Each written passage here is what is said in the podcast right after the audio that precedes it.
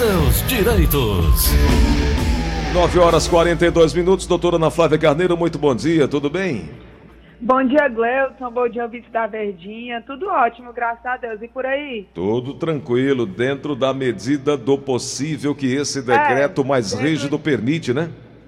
Dentro de todas as limitações, está tudo bem, né? É isso aí. Tem, tem que pensar de forma positiva, que vai dar certo, vamos passar por isso que está tudo acontecendo da melhor maneira possível, é o que a gente precisa colocar na cabeça. Não tem outra saída, doutora. Que esteja sendo feita à vontade de Deus, né? Doutora, fila para cumprir a exigência do INSS é maior do que a de pedidos de benefícios. Isso aí em alguns estados brasileiros, até mesmo eh, na, na, os pedidos feitos de forma eh, virtual, de forma virtual. online.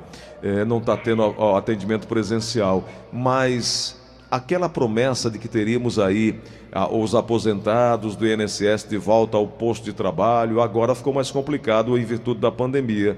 Não foi nada mudado em relação a esse atendimento para dar mais celeridade? Gleuton, é, você falou dois assuntos, né?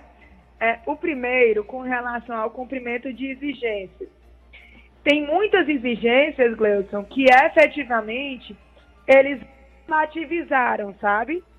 Então, assim, é, o INSS, às vezes, é, solicitava exigência que a gente pode pensar que é besta, tipo apresentar identidade CPF e comprovante de endereço, porque eles aproveitavam a oportunidade do requerimento do benefício para atualizar os dados cadastrais do segurado junto ao INSS. Então, essas exigências que são simples, o INSS efetivamente está autorizando que o segurado mande o documento pelo, pelo portal virtual. Mas existe, existem outras exigências mais complexas que efetivamente ainda necessita do comparecimento do segurado à agência. E aí acaba que isso vai se acumulando porque não está tendo atendimento presencial. Com relação à segunda parte que você falou, eu não sei se você já leu, Gleuton, mas o INSS recebeu 17.277 inscrições para é, se cadastrar lá naquele trabalho temporário. Entendi. E o... o resultado de quem for convocado vai sair no dia 26 de maio. Tem que aguardar. Doutora, que aguardar. o portal do INSS, conhecido como Meu INSS, deve ser utilizado por todo segurado para o acesso a informações sobre o tempo de contribuição, obtenção do quinis, consulta de extratos de benefícios anteriormente requeridos uh, e, e, tudo mais. Né? Tudo deve ser feito ali pelo meu INSS. Só que nem todo mundo tem a habilidade, não, nem todo mundo tem o jeito de estar fazendo isso. Eu conheço pessoas que estão aí na ativa, trabalhando, querendo saber as contas de tempo de serviço e tal, e tem essa dificuldade. Se não voltarmos agora com o expediente presencial, é, se bem que já há algum tempo não tinha esse. esse é, o INSS já estava destinando as pessoas a, a ir para a internet, lá no portal. Enfim, quem tem essa dificuldade, doutora, qual é o outro caminho? É o 135? É, Gleuton. Além do site e do aplicativo, tem, uma, tem um 135. É, de fato, você disse duas verdades aí, né, Gleuton?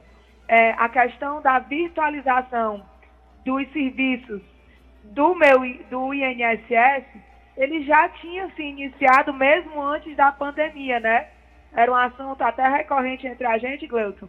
A dificuldade que os segurados tinham de ter acesso a esse serviço, né? Então, a outra opção realmente é ligar para o 135. Ou, Gleuton, assim, Existem muitos advogados que auxiliam os segurados a fazer essa parte administrativa. Então também pode procurar o auxílio de um advogado. Ok. Perfeito. Doutora, tem uma pergunta chegando aqui na linha da Verdinha. Alô, quem fala? Alô?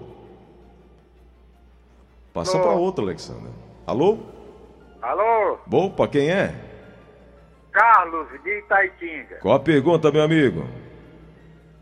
Leite, eu queria saber da doutora aí, porque minha esposa deu entrada na aposentadoria em 2019, em janeiro, dia 2.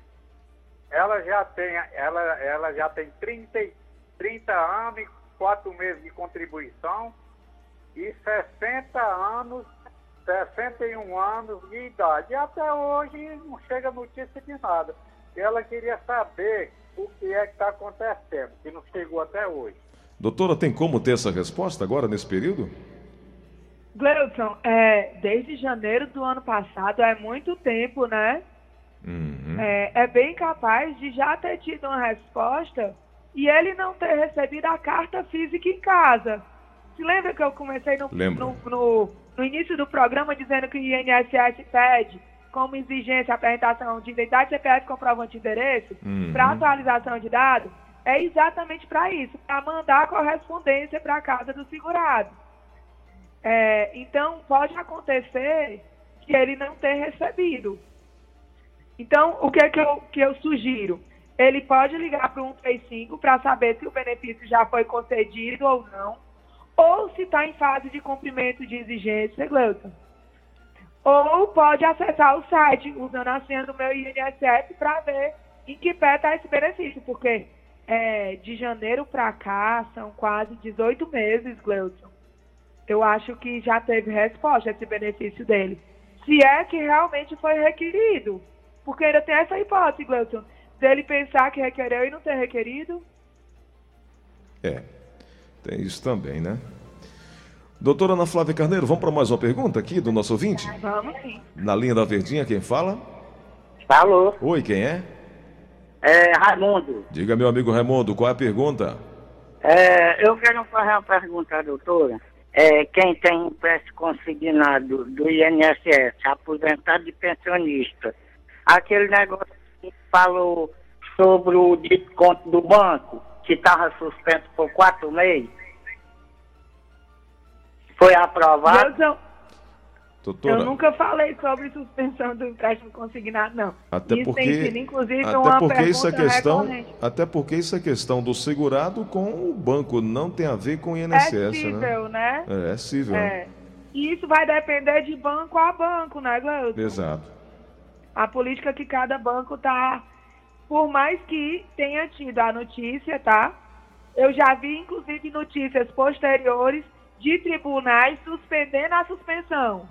Então eu realmente não vou dar uma informação que eu não tenho certeza. Exato.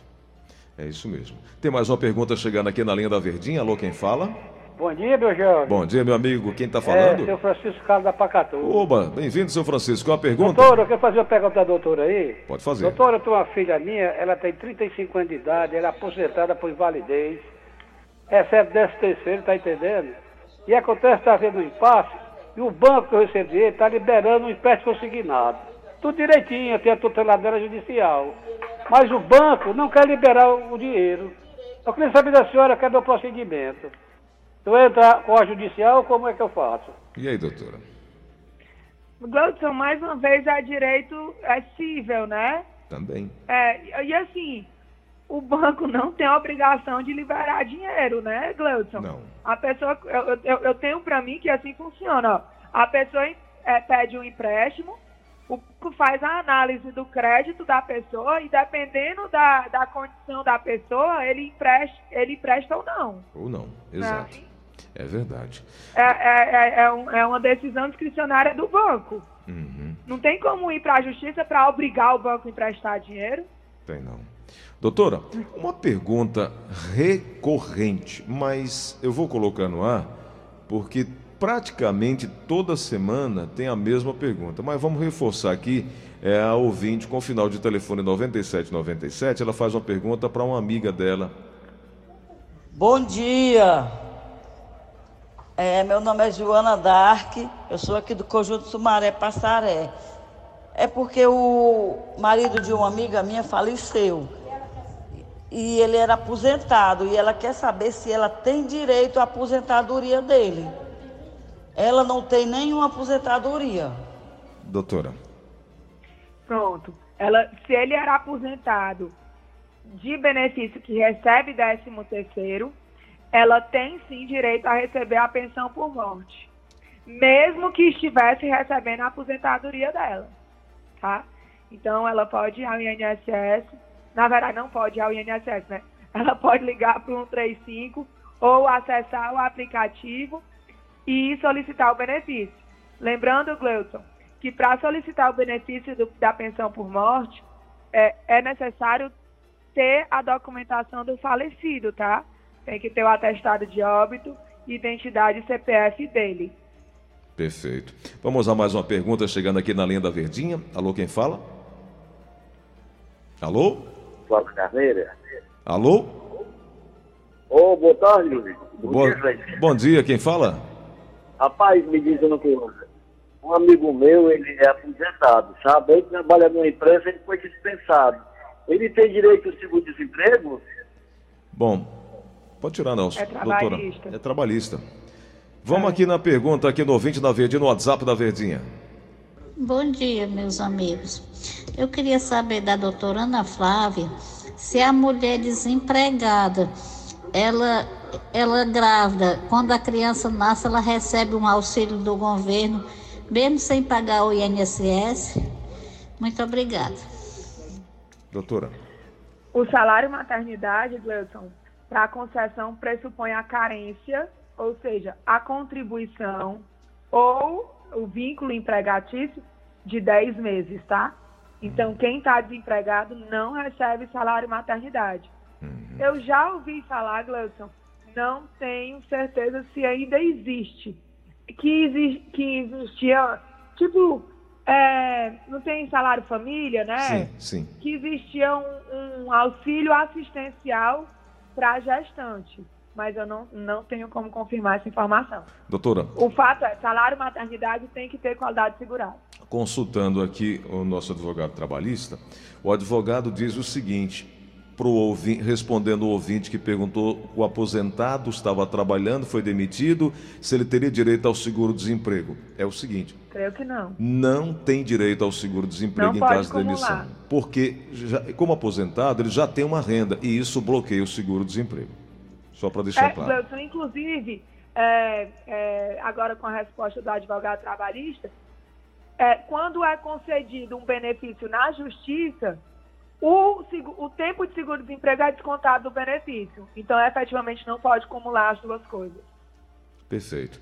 Doutor, amanhã, quinta-feira, teremos um novo espaço aqui para falarmos sobre direito previdenciário e eu quero convidar os ouvintes que não tiveram oportunidade de terem suas perguntas respondidas hoje aqui no programa, podem fazê-las amanhã ou pode entrar em contato com a equipe da doutora Ana Flávia, que mesmo de forma virtual continua atendendo a esses casos. 996863123, 996863123. Fechado assim, doutora? Combinado, Gleuton. Amanhã eu vou falar sobre um assunto, eu ia falar hoje, mas a gente acabou é, falando sobre outras coisas. Eu vou falar sobre a aposentadoria por tempo de contribuição da pessoa com deficiência, Gleuton, que o tempo é reduzido.